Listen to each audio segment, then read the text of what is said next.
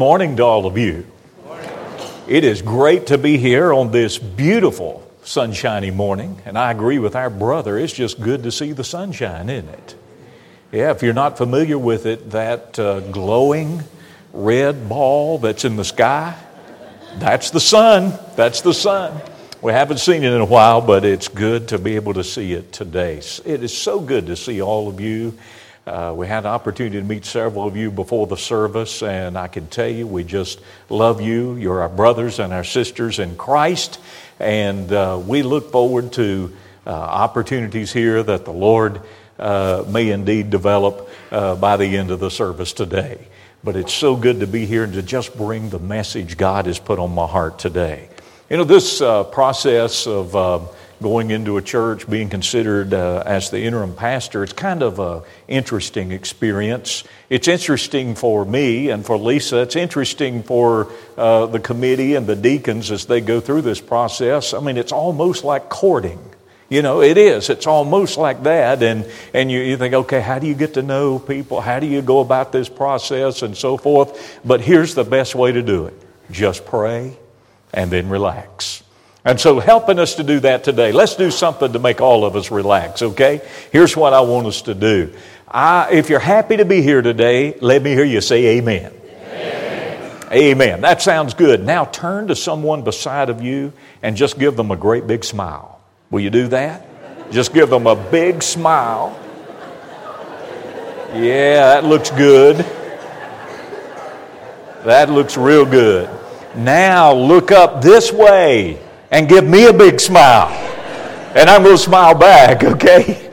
All right, now, if anyone asks you after the service, how did things go at Starnes Cove today? Just say, well, everybody smiled and everybody said amen. So that's a pretty good service whenever that can happen, right? Well, take your Bibles, if you will, this morning and turn with me into the New Testament to the Gospel of Matthew. Matthew chapter 8.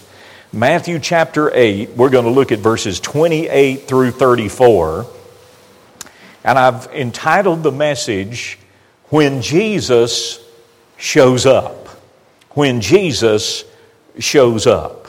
And we'll read about it now in Matthew chapter 8, beginning at verse 28. And the scripture says, When he had come to the other side, to the country of the Gergesenes, there met him two demon possessed men coming out of the tombs, exceedingly fierce, so that no one could pass that way.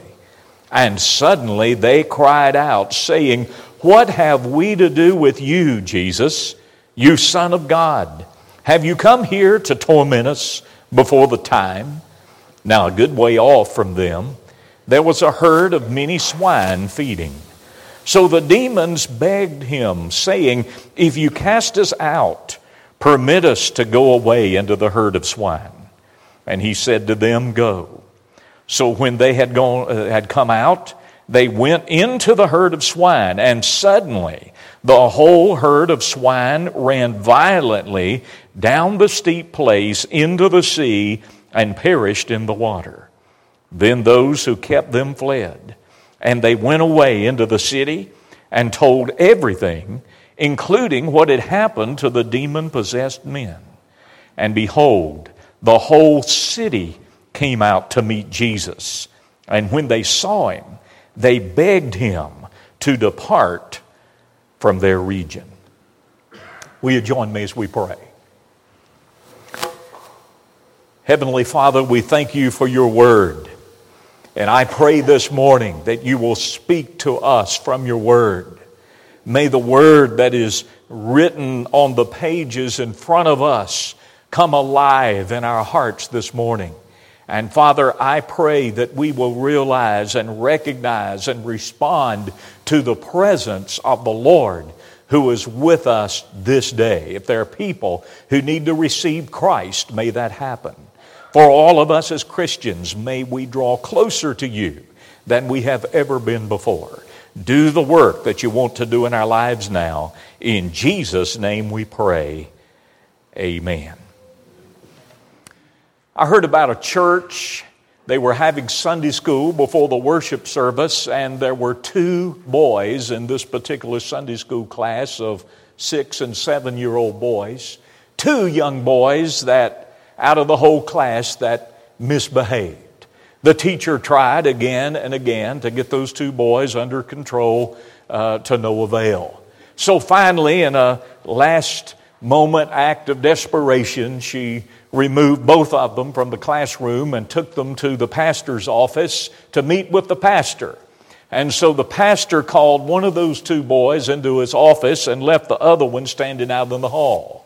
The pastor has the young boy come in and take a seat, and the pastor looks at this young seven year old and he says, Son, can you tell me where is Jesus? The little boy just kind of looks at the pastor with wide eyes, and, and then the pastor says, Let me ask you again, where is Jesus? The little boy doesn't respond. And so the pastor says, Well, it's obvious you're not going to say anything to me. Let's see if your buddy out in the hall has anything to say. So he sent his friend out, he sent this boy out in the hall to get his friend, and he walks outside the pastor's office, and the two of them talk together. And his buddy says to him, Well, how did things go in there with the pastor? And the young boy says, We are in a whole heap of trouble. Jesus is missing, and they think we took him. you know, I'm so glad when we come together as God's people that we don't have to look and wonder where Jesus is. He is here, He's present among us. And the scripture says that where two or three are gathered together in my name, there I am in the midst of them. That's what Jesus himself said. And so I claim his presence here with us on this Lord's day. The passage of scripture that we're looking at this morning gives us clear indications of what happens whenever Jesus shows up in any given situation. In this particular passage of Scripture, he shows up on the other side of the Sea of Galilee that we don't hear very much about, the country of the Gergesenes. And when Jesus shows up there, some amazing things happen. And so I want to call to your attention from our text this morning three responses that are likely to happen whenever Jesus shows up. So let's look at them this morning. Three responses. First of all, when Jesus shows up, desperate needs are no longer concealed. When Jesus shows up, desperate needs are no longer concealed. Now, whenever Jesus, wherever Jesus went, human need was always made known. Let's look at how it happened in this passage. In verse 28, it says, When he came to the other side, to the country of the Gergesenes, there met him two demon possessed men coming out of the tombs, exceedingly fierce, so that no one could pass that way. These two men had some desperate needs in their lives. And wherever Jesus went, those desperate needs in humanity, they were always revealed and brought to the surface. Desperate needs in these two men. Uh, first of all, we see that they were living in a cemetery. That's not a very good place to live, is it? Most of us don't choose to live in a cemetery, but these men, that's what, where they'd made their homes. The Bible says they came running out from the tombs. There's something wrong with someone who wants to live their life in a cemetery. And people who live their lives in a place like that, they have an unhealthy preoccupation with death. And that was true of these two men, and we're going to see more about that as the text unfolds before us today. But then also we see that these two men were unable to control themselves. The Bible says that they were exceedingly fierce. And the reason they couldn't control themselves is they were under Satan's control. They were demon possessed men. Now, both of these men were in the same condition. And as long as one man compared himself to the other man, they looked the same. Both were demon possessed. Both were living in a cemetery. Both were out of control. And so, as long as they kept looking at one another and comparing themselves with one another, uh, nothing looked really all that bad to them. But when Jesus showed up, all of a sudden, their desperate needs could no longer be concealed. You know, sometimes we do the same thing, don't we?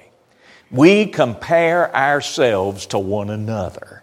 And you ever notice that when we do that, we always try to compare ourselves with somebody that's not quite doing as well as we are.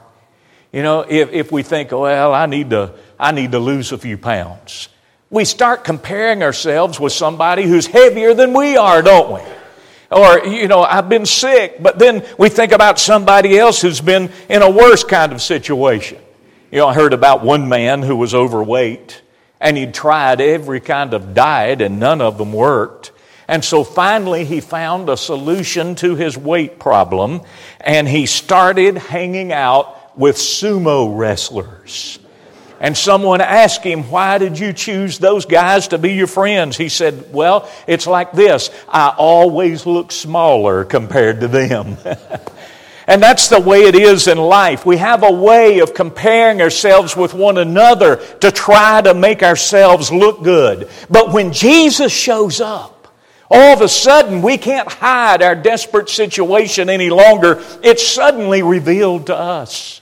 You remember how it took place in Simon Peter's life? Remember the story of how Jesus was preaching a sermon and he used Simon Peter's boat for a pulpit?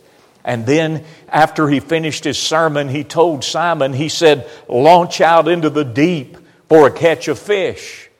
Simon Peter was sort of reluctant to do it in the beginning, but nevertheless, he obeyed the word of the master and he let down his net and he pulled it back in, and it was so full of fish that the net began to break. And Simon Peter was just amazed that Jesus was able to allow this to happen. And Peter fell on his knees before Jesus and he said, Depart from me, I'm a sinful man, O Lord.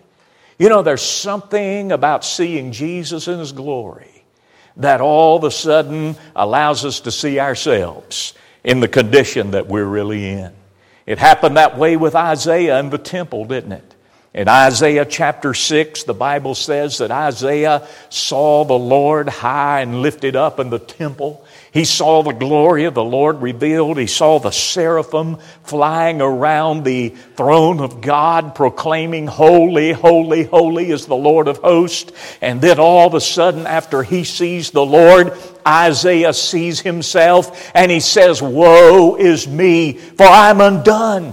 I'm a man of unclean lips, and I dwell in the midst of a people of unclean lips. There's something about seeing and experiencing the presence of the Lord that causes us to not only see Him, but we then see ourselves as we really are in His light. When Jesus shows up and you see Him as He is, you can't help but to see yourself as you are. And if that's happening in your life today, rejoice and be thankful because a miracle is just around the corner in your life. When Jesus shows up, desperate needs are no longer concealed. But secondly, there's th- another response that's likely to happen when Jesus shows up. When Jesus shows up, demonic forces must yield. Now we see that in verse 29. It says, And suddenly these demon possessed men, they cried out, saying, What have we to do with you, Jesus, you Son of God? Have you come here to torment us before the time? Right from the beginning, the demons inside of those demon possessed men knew who Jesus was. They knew that he was the Son of God. And it's amazing how, how they knew that. The Bible tells us in the book of James that even the devil believes and he trembles. Listen, the devil is not an atheist. He knows there's a God. And we need to know that there is a God. And these demons knew that, and they knew that they were subject to the power and the authority of Jesus. And they knew that when Jesus said go, they would have no choice but to leave those men.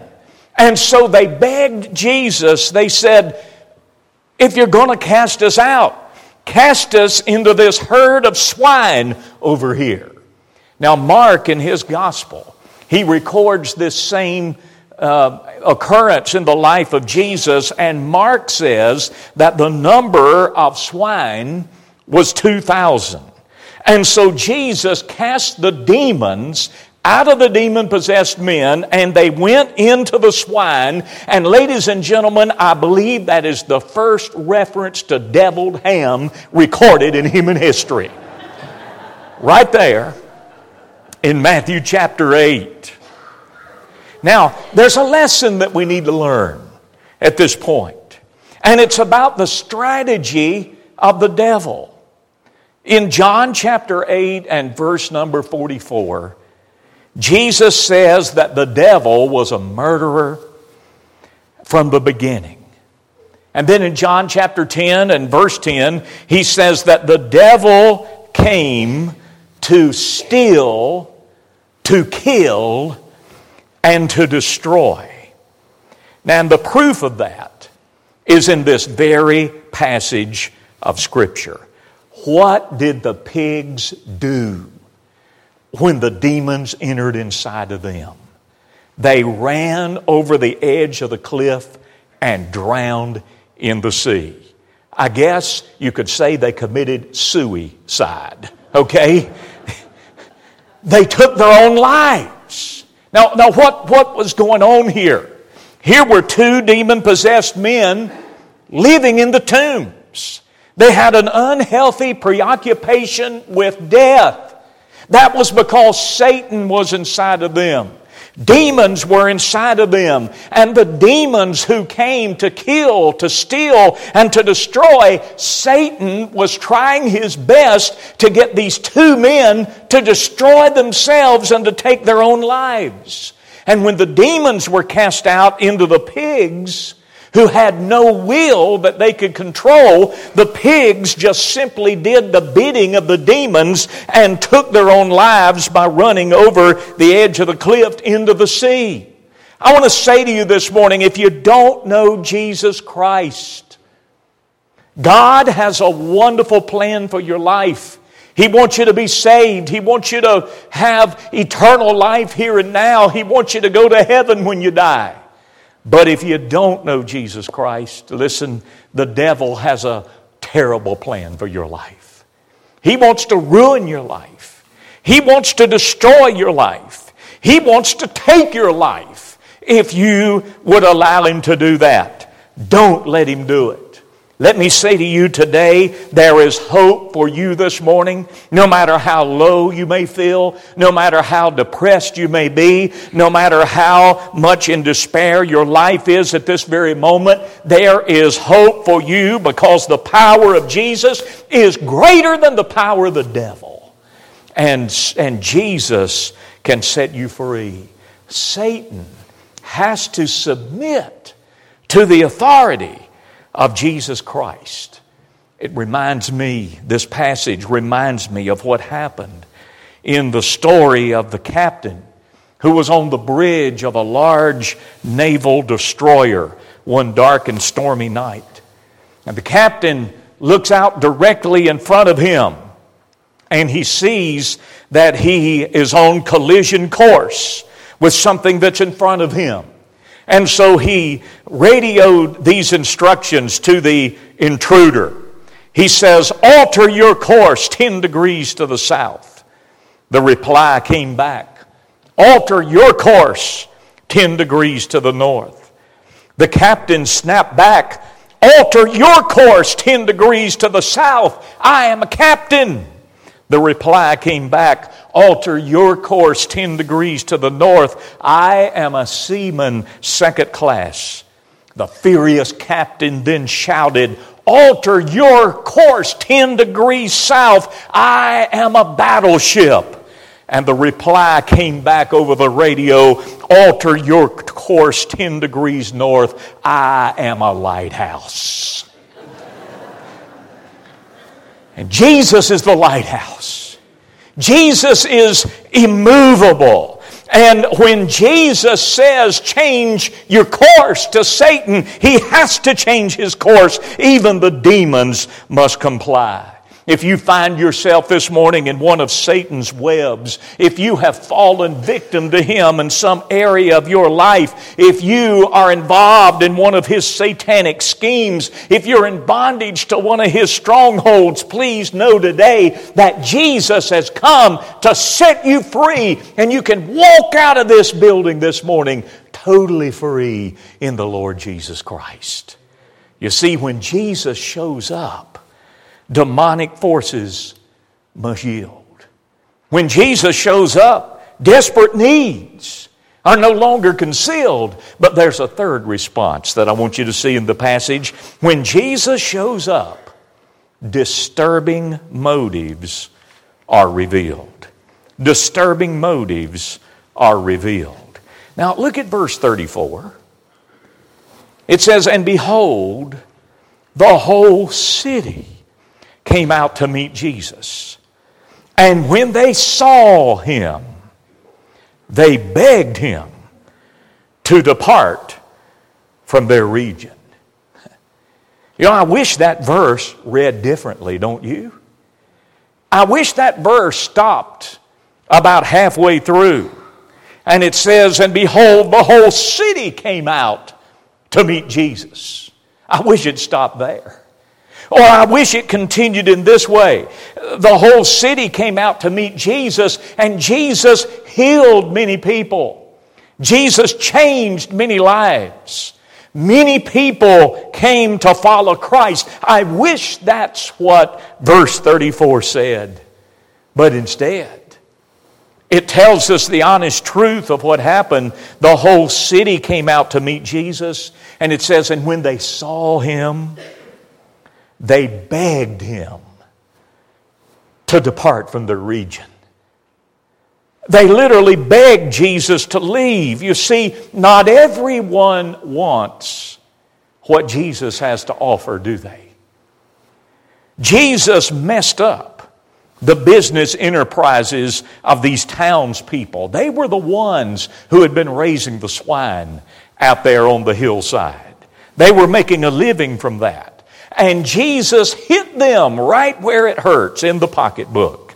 And the tragedy was these people cared more about swine than they did about souls.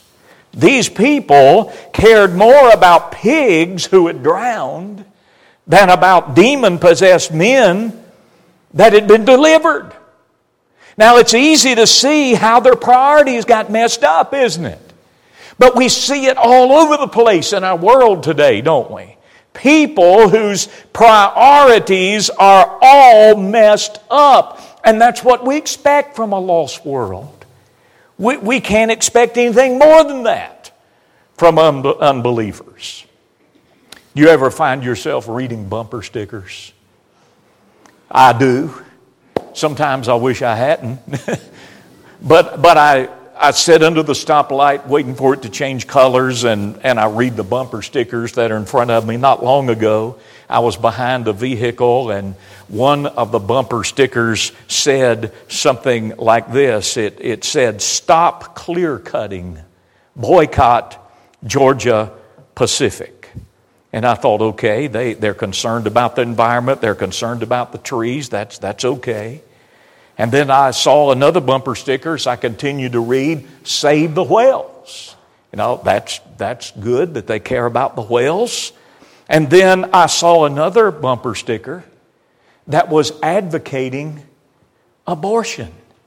And I thought, wait a minute, wait a minute.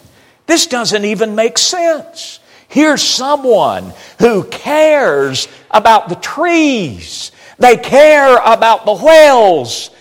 That's a good thing. But they don't care about the unborn baby that's inside of a mother's womb. You see, that's just an example of how messed up and how mixed up priorities get in a lost world. Without Jesus, our priorities are going to be everywhere and all over the place, and, and it's not even going to make sense. It's kind of like the woman who attended the Super Bowl. And right beside of the place where she was sitting, there was an empty seat. That's unusual for the Super Bowl because it's always a sellout. But there's an empty place beside of this woman. About halfway through the game, the man sitting beside of her just leaned forward and said, Ma'am, uh, I don't mean to intrude, but I've just got to ask. Curiosity has the best of me. There's an empty seat beside of you, and we're here at the Super Bowl. Uh, how can you explain an empty seat? And the woman replied, and she said, Oh, that was supposed to be my husband's seat, but he died. And then the man continued the conversation and he says, Oh, I'm so sorry to hear that. But I'm surprised that you didn't invite another relative or a friend or someone. I'm sure someone would have jumped at the chance to have the seat that was reserved for him. And the lady said, Yeah, I invited all of them to come, but they all insisted on attending the funeral today instead of the Super Bowl. We can get our priorities all messed up without Jesus, can't we?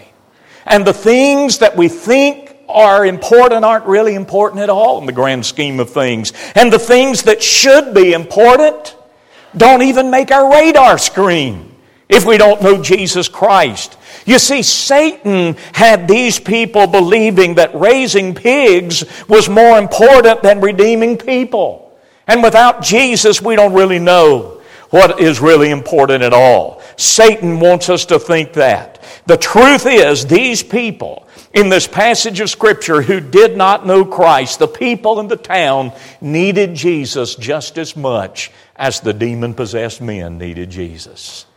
And yet they turned him away and they said no to the Lord Jesus Christ.